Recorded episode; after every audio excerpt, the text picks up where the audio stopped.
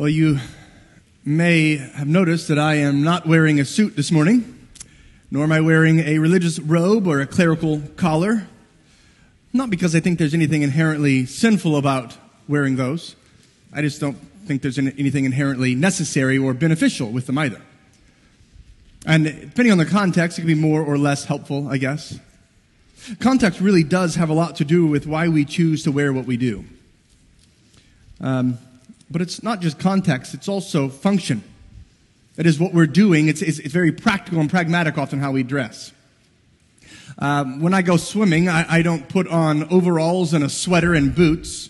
I don't wear that anyway. But I, I don't wear that when I go swimming, especially because it would be uh, disadvantageous, right? It might drown me because it's not useful. Which sometimes our thoughts are utilitarian. What's the most useful clothing for this um, event or this activity. It's functional.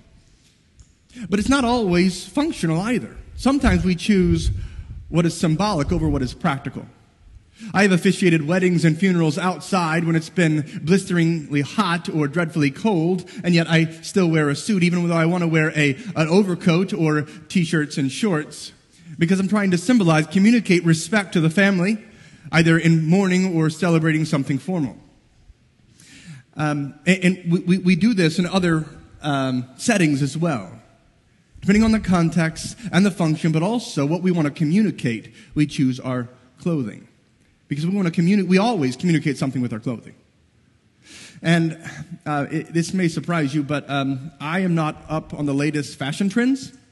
Um, I don't read the magazines or go to the runway shows. I don't watch the television shows about uh, fashion.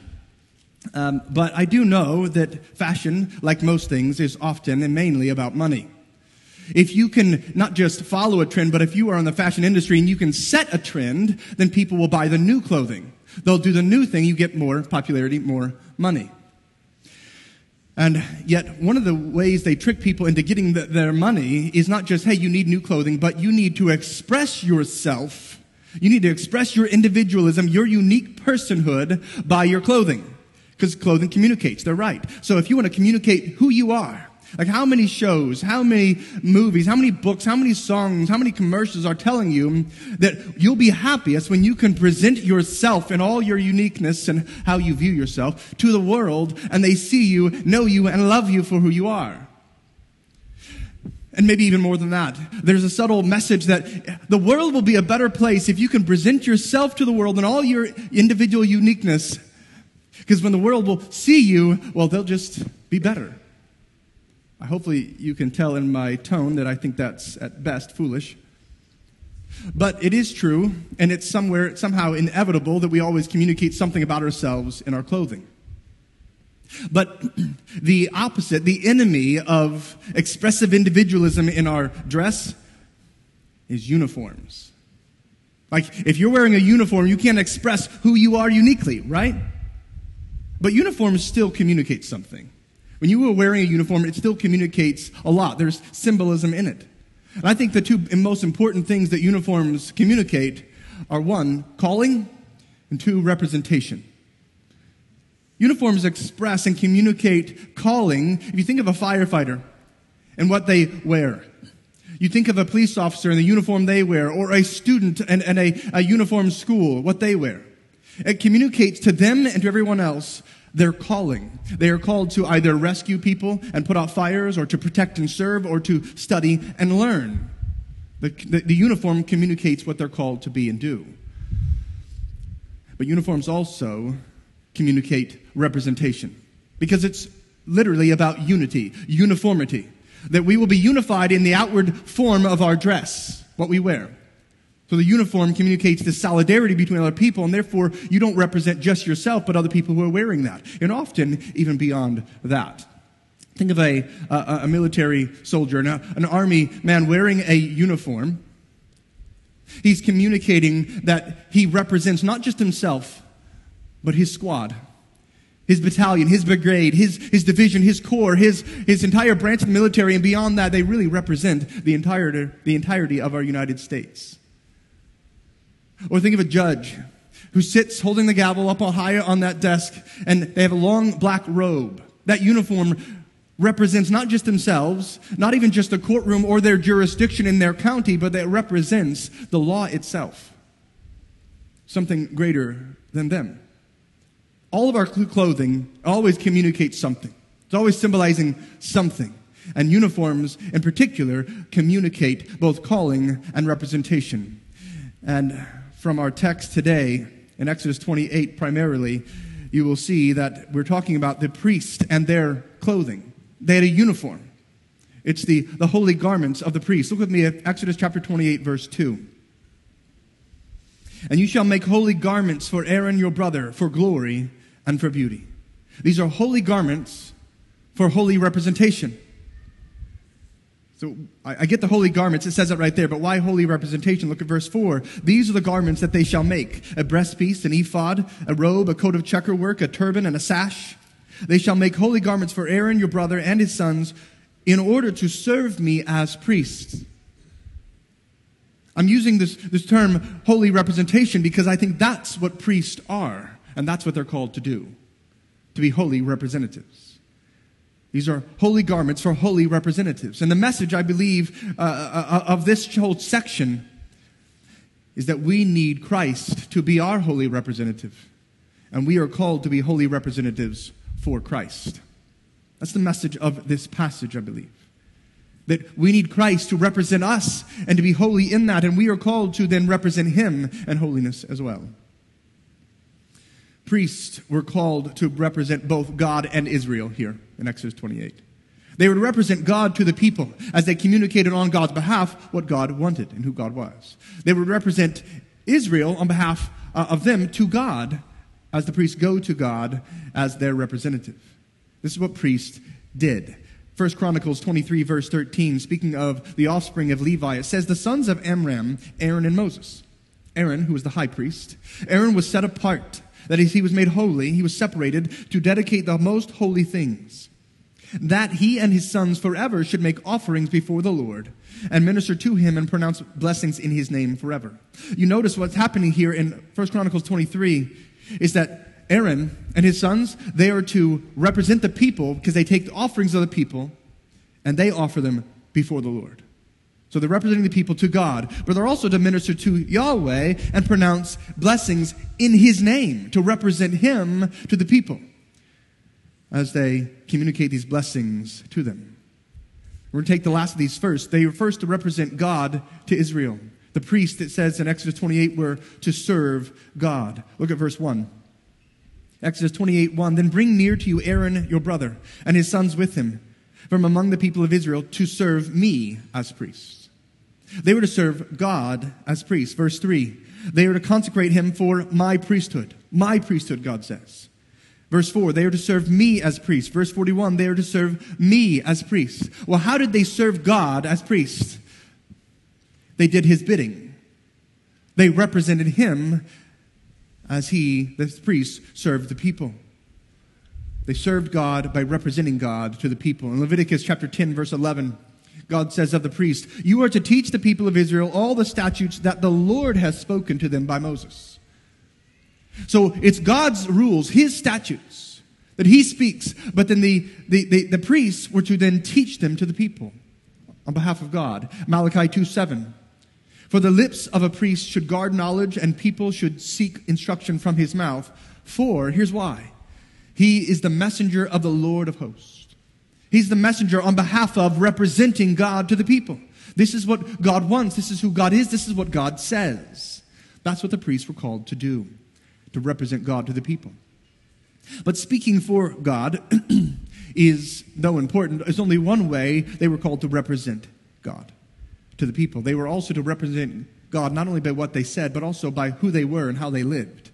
It was the content of their speech, but also the quality of their character and how they were to represent the Lord. They were to be like him so as to represent him to the people. Well, what is God like? He is holy, holy, holy. And if one is to represent the Holy One accurately, then they themselves must be holy as he is holy. Seven times in Exodus 28, the word holy is mentioned. Speaking of the holy place, the holy things, the holy gifts offered, the holy garments. They were to be holy to the Lord. Look with me at Exodus 28, verses 31 through 35. so, this clothing they had was a, a white tunic next to the body. And over that, they had this, this blue robe, and then they had the vest of the ephod, and then they had the breastpiece over that. But here in verse 31, they're speaking of the blue ephod. And at the bottom of it, there was uh, uh, these, these purple, blue, and scarlet yarned pomegranates, and then golden bells. And they would alternate. At the bottom of that, you see the hem, there was a pomegranate and then a bell, a pomegranate and a bell, alternating all around the hem of this robe. And it would jingle, it would jangle, it would make noise as they walked in and out of the holy place. This is somewhat of a, a, a mystery for the symbolism here, but I think that in part, at least, it, it, it should make us think of this. When you go to someone's house, when you go to a business even sometimes, when you go to somebody important, you don't just barge in like you own the place. You knock or you ring the bell. You, you wait for permission to come in. And here you alert them saying, hey, I, I, this is me. Can I enter in? There is a sense in which this is possibly giving this reminder, not to God so much that he needed to be alerted that the high priest was coming in, but they need to be reminded that I need to come in with sobriety, with, with a seriousness about it, with reverence before the holy God. We see the seriousness at the end of this in verse 35. And it shall be on Aaron, this robe with the bells and the pomegranates on the end. It shall be on Aaron when he ministers, and its sound shall be heard when he goes into the holy place before the Lord and when he comes out, so that he does not die. It was that serious. And, and, and unless you think he's, um, he's speaking in hyperbole here, just exaggerating, we have this kind of event, the seriousness of what God requires in his holy presence with Nadab and Abihu. Verse 1, Aaron's sons, the first two are Nadab and Abihu. They were to be the first priest under the high priest in all of Israel. In Leviticus chapter 10, they offer some fire before the Lord. And it's unauthorized. God had not prescribed it. They were worshiping Yahweh, but in a way that he had not commanded them to. And so in verse 3, we see what happens is that God comes out fire before them and he consumes them and they die. And Aaron, in his confusion and his grief, Moses comes to him and says, This is what the Lord says, Aaron, about what just happened. In Leviticus 10:3, among those who are near me, I will be sanctified. I will be treated as holy. And before all the people, I will be glorified. And Aaron, what's he say? Nothing. He holds his peace because he knows to whom it is he would be responding, and that God indeed is holy. The Lord requires something. He is holy, therefore, he requires holiness. The Lord is holy, and he requires holy priests, holy representatives. But the priests were not only to represent God to Israel, they were also to represent Israel to God, to go to God on their behalf. The priests were called to serve God by representing Him, but they're also called to represent Israel by, by uh, serve Israel by representing them. You see in Exodus 28 verse 12. Speaking of this ephod, this vest that would go out over the, the robe. In verse 12 it says, And you shall take, set the two stones. On the shoulder of the ephod there was a stone in each one, an onyx stone. And in each stone there was engraved deeply, permanently, the names of the 12 tribes of Israel, six on each stone on the shoulder. And you shall set the two stones on the shoulder pieces of the ephod as, as, stones of remembrance for the sons of Israel. And Aaron shall bear their names before the Lord, like on their behalf, to represent them before the Lord on his two shoulders for remembrance. We see the same thing in verse 29 with the, the breastpiece. It's a square piece that had the 12 stones, these 12 precious gems, four rows of three, and each of the stones had a name of one of the tribes of Israel written on it. In verse 29, it says, So Aaron shall bear the names of the sons of Israel in the breastpiece of judgment in, on his heart, because it's on his chest. It's the breastpiece over his heart. And when he goes into the holy place, to bring them to regular remembrance before the Lord. It's as if he, being the representative, does not present himself to the world and himself to God. This is me and all my unique individualism. Instead, he's representing the people. It's like his name doesn't matter. Their names matter because he's a representative. He comes on their behalf to represent the people before the Lord, to remind God of them. But isn't that weird? Stones of remembrance before the Lord, like God need to be reminded, hey, don't forget you got these people Israel down here. Oh, thanks. I forgot about those guys. But this is what we do in prayer. We're informing God, we're reminding God of what He already knows and what He cannot forget. Going before the Lord saying, These are your people. You have made a covenant with them, and I'm just reminding you of your covenant promises. I'm coming on their behalf. Would you bless them? You have said that you will save them and sustain them, speak to them, and settle among them for their everlasting good. God, would you please continue to do what you have so promised to do in your covenant? He's coming to God on their behalf but not just in prayer, but also in presenting offerings and sacrifices to the Lord. Look at verse 38. Exodus 28, verse 38. It shall be, that's the pure plate of gold, like a crown underneath the turban on his forehead. It shall be on Aaron's forehead. And Aaron shall, shall bear any guilt from the holy things that the people of Israel consecrate as their holy gifts. It shall regularly be on his forehead, that they may be accepted before the Lord. It was this important.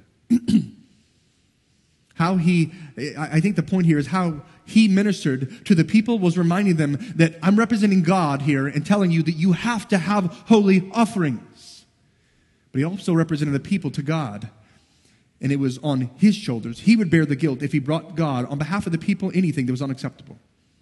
If they were to be accepted, then he had to demand and make sure that the offering itself was acceptable. He would bear the guilt for the holy things if they were not brought in the right way or they didn't bring the right things. He would bear that guilt. And he would also be the one who would make them accepted as their representative when he is holy before the Lord. This is what the priest does, the high priest. Look at Hebrews chapter 5, verse 1. It says, For every high priest chosen from among men is appointed to act on behalf of, that is, to represent men in relation to God. To do what? to offer gifts and sacrifices for sins. But if he's to do this, to be in the presence of the holy God, in the holy place, even the most holy place, the high priest himself must be holy. He must be a holy representative. So look at verse 36. Exodus 28, verse 36. You shall make a plate of pure gold and engrave on it like the engraving of a signet, holy to the Lord. It was deeply, permanently engraved on this, this golden, pure gold plate it was like a crown around his head. Underneath the turban, it said, Holy to the Lord. Now, in ancient um, religions, especially in the Middle East, they would often have, before they would go into a temple or a shrine before their deity, they would offer some incantation, some verbal ritual formula. God doesn't give them any of that. He doesn't say, This is what you must say to appease me or to be okay in my presence. What indeed, in, instead, what he says is, The words you are to have are not spoken, but written. Not written by you, they're written for you to remember that you are to be holy to the Lord. That everything you do and everything you are is to be holy, set apart for God. This is your calling. The clothing here communicates their calling. They were to be holy representatives to God and for God. But why? Why do we have to have holy representatives? Why couldn't the people just go to God on their own? Why do they need to have a representative here? Why did Moses write down in chapter 28 43 verses and another 31 verses in 39? Why do we have literally dozens, perhaps hundreds of chapters throughout the Old Testament talking about holy representatives? That's what the priests do. Why? Because both our need and our calling is holy representation. That's what we need. And that's what we're called to do. We need Christ to be our holy representative, and we are called to be holy representatives for Christ. That's both our need and our calling. First, we need Christ to be our holy representative. Because in order to be in the holy presence of God, we must be holy. That's what he deserves. That's what he demands. The problem is we are not holy. Not as he is holy. I don't know if this surprises you or offends you, but we are not holy. Not like God is. We are not holy because we too often are selfish. We would rather sit on the couch and read our book or watch our show instead of getting up and serving our family again. We would rather follow our agenda than submit to someone else's and do what they want, especially when they might not be as grateful as we think they should be. We are not holy because we too often are so quick to judge other people, not just their actions, but their motives. And we deem that our sins are not as bad as their sins because we don't struggle with that. We don't do that. We are not holy because we often fail to discipline ourselves, to get up early and to say, God, I want to seek you in your word because I'm desperate for you. We are not holy because we fail to get on our knees and to cry out to God to change us and to bless others. We are not holy because we lack gentleness in how we love others, even our own family members.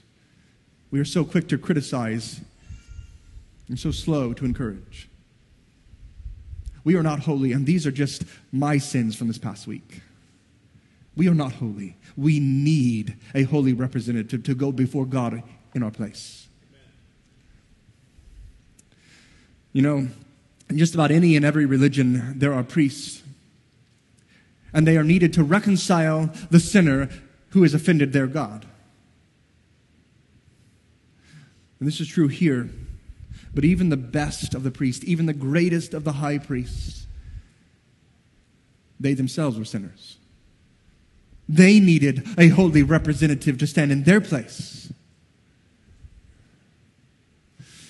Look at Exodus 28, verses 42 and 43.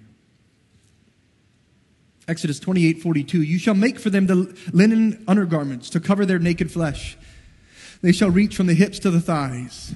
And they shall be on Aaron and on his sons when they go into the tent of meeting, or when they come near the altar to minister in the holy place, lest they bear guilt and die. This shall be a statute forever for him, but not just for him, and for his offspring after him, because all of the priests have all been sinners. And they needed their nakedness covered. What did Adam and Eve do right after they sinned in the garden? They hid, right? They ran and hid, and they covered themselves with fig leaves, saying, We are naked and ashamed. They went from being naked and unashamed to being naked and ashamed. What, what happened? They sinned, and they didn't just see their nakedness. What was exposed was their sinfulness. And so God, in His grace, he covers them. Genesis 3:21. He clothed them with the skins of an animal who had to die in their place, who had done nothing wrong. An innocent substitute covered them. Praise the Lord, the highest of the high priests, the greatest high priest, Jesus himself, is our clothing. He covers us. He has purchased and forever secured reconciliation with sinners to God. Jesus is the only one who can take us to God. Jesus is the only one who can be Savior. We are accepted only in Him, and Jesus alone perfectly represents God to us and us to God. He's the only satisfactory representative. Because only Jesus could perfectly be and do what the priestly garments symbolized holy representation. Only Jesus could do it. Turn with me to Hebrews chapter 9, please. Hebrews 9 starting at verse 24. For Christ has entered, not into holy places made with hands. That's not the, the temple or the tabernacle, not those holy places, which are copies of the true things, but into heaven itself. When Jesus died on the cross, he was then taken off the cross and buried in a tomb, and then he rose from the tomb, and then 40 days later, where did he go? He ascended into heaven, heaven itself. Now to appear in the presence of God on our behalf as our representative. Nor was it to offer himself repeatedly as the high priest enters the holy places every year with blood not his own. For then he would have had to suffer repeatedly since the foundation of the world. But as it is, he has appeared once for all at the end of the ages to put away sin by the sacrifice of himself. How could he be so qualified to do such a thing? Hebrews 7. Hebrews 7:26. For it was indeed fitting that we should have such a high priest. And what kind of high priest do we have?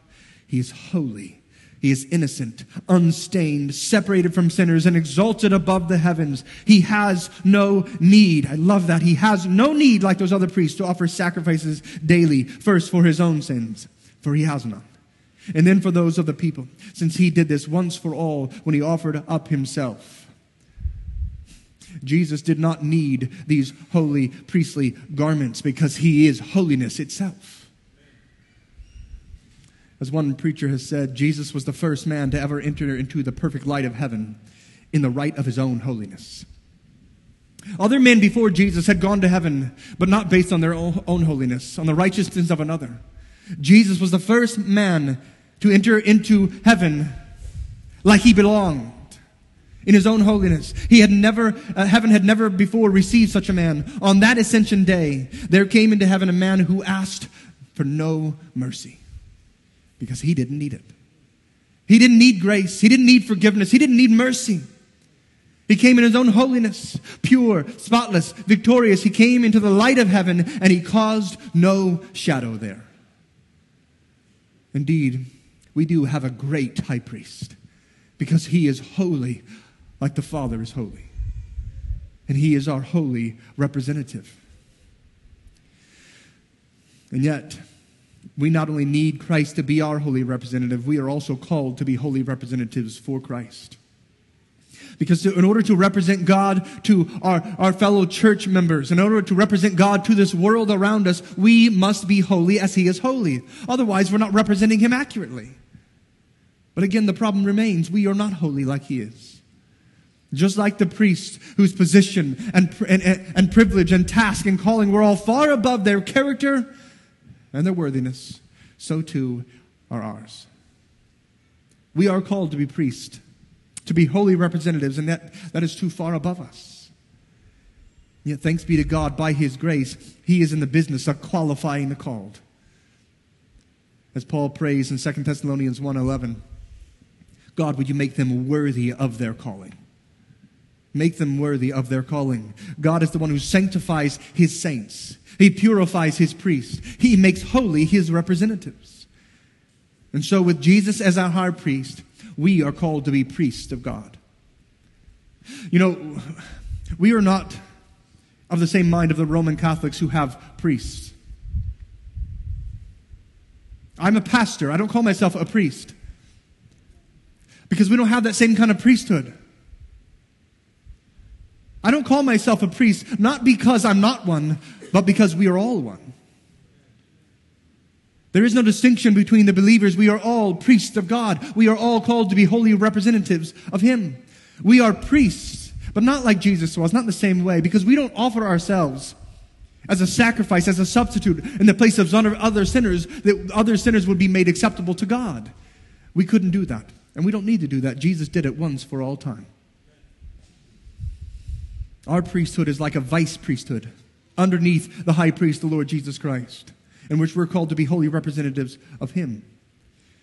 I don't know if you noticed this in Exodus 28, but the bulk of that chapter is not about actually the priestly garments, it's about the high priestly garments. Most of it from verse 2 says, And you shall make holy garments for Aaron, your brother. He's the high priest for glory and for beauty. But look at verse 40.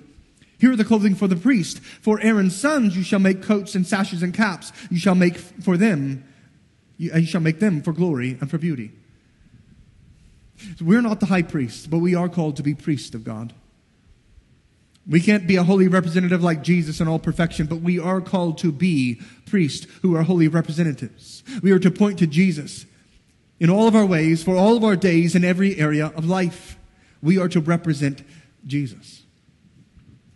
And such representation requires holiness. And such holy representation for sinners like us requires regular reminders. And this is where the holy garments come in.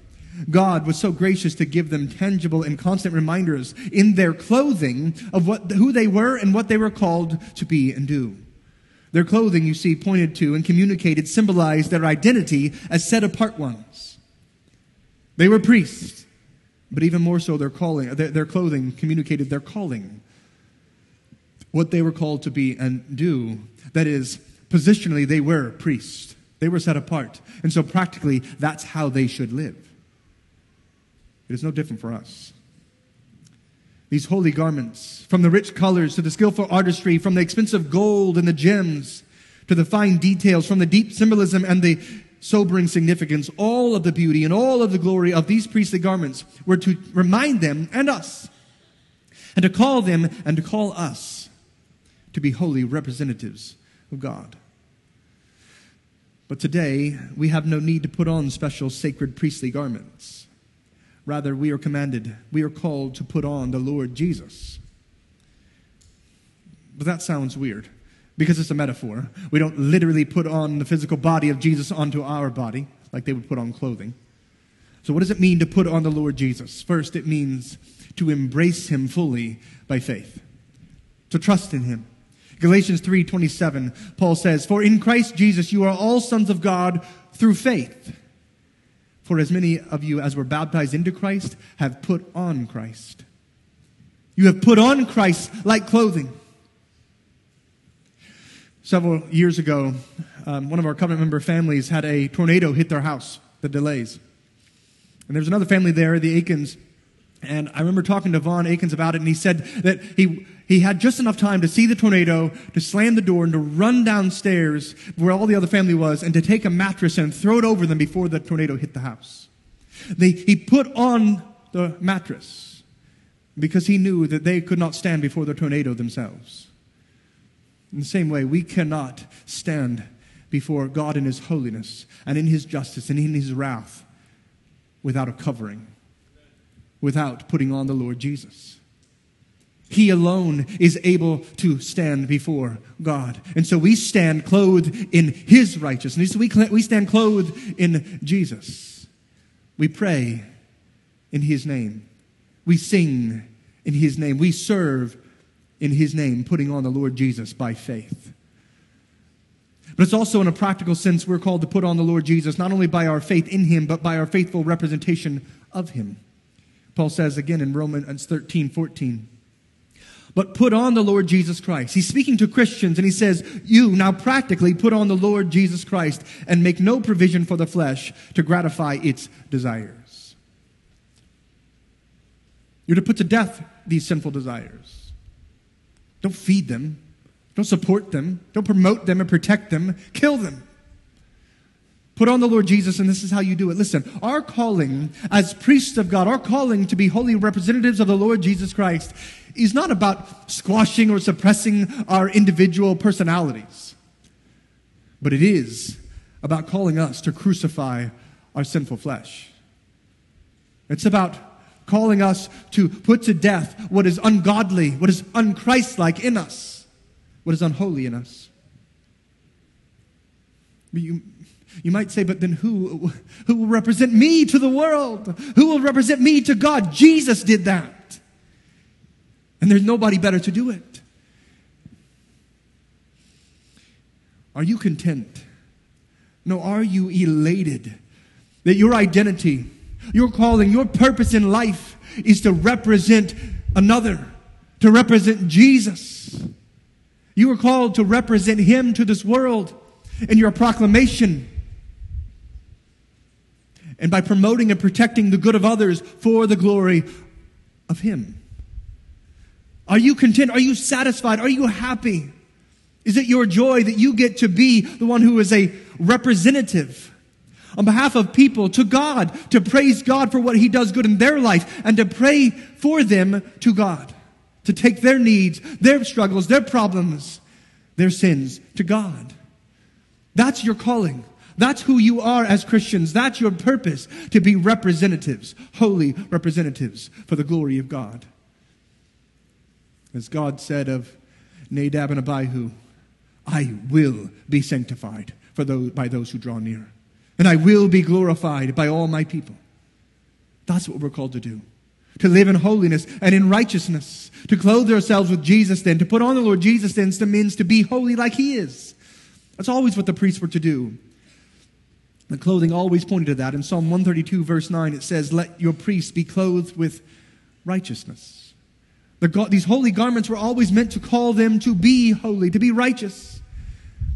And we don't get to define what that looks like. We don't get to define what sin is. We don't get to define what holiness is the God who made us, the God who sustains us and who blesses us and who loves us, the God who commands us and the God who will judge us. He and He alone gets to define what sin and what holiness is. And He's given us this book to show us. And more than that, He's given us His Son to show us. So to put on the Lord Jesus is to be like Him. What was He like? He was obedient to the Father. He obeyed the law of God from his heart. It was his food It was like his bread and butter and even his dessert to do the will of his Father. He loved it. He delighted to please his Father. And he did it in love. Love for God, but also love for others. Love to the point of sacrificing himself unto death, all for the glory of God. That's what it means to put on the Lord Jesus, to live like that, to obey God, to seek to understand his law, and to say, God, I want to obey you in all that your word says, and I want to do it loving you and loving others for your glory. So, my friends, seek. Seek with all your heart to know what Jesus is like, to know him and then to be like him. Read of him, see him in this book.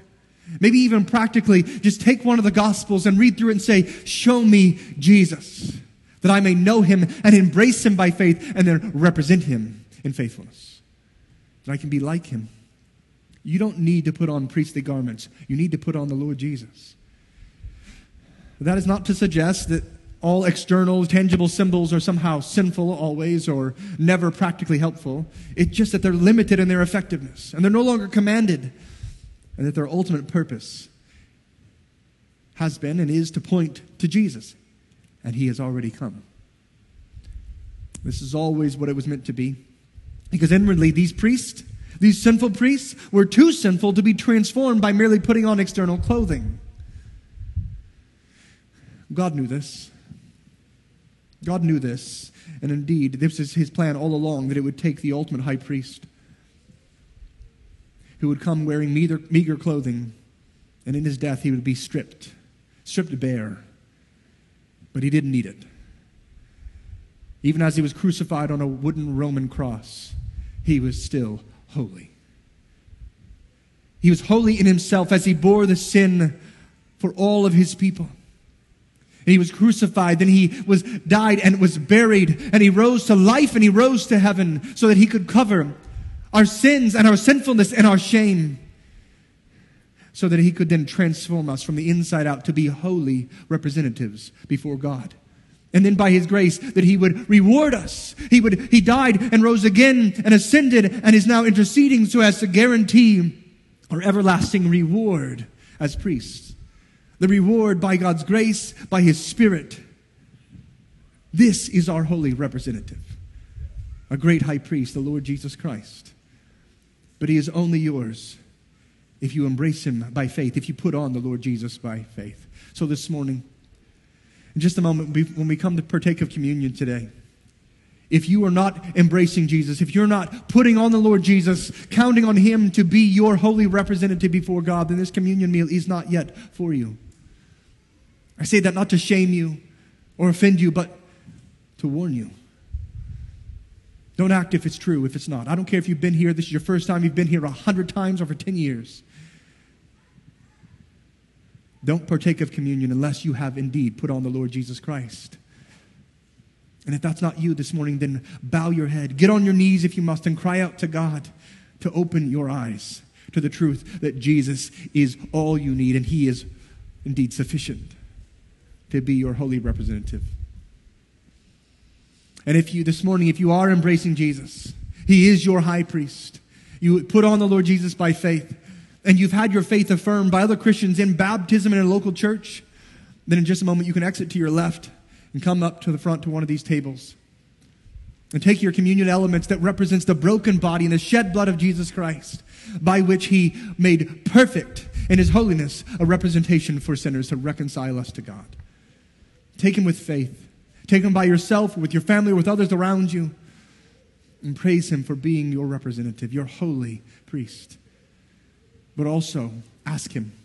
Ask him to be gracious to you, to continue to work in you, to qualify you, to make you worthy of the calling, to make you better and more holy representatives of him. I'm going to pray, and then just a moment, for those who should come, you can come, exit to your left and come up to the front and the gluten free are over here on your left. But let's pray.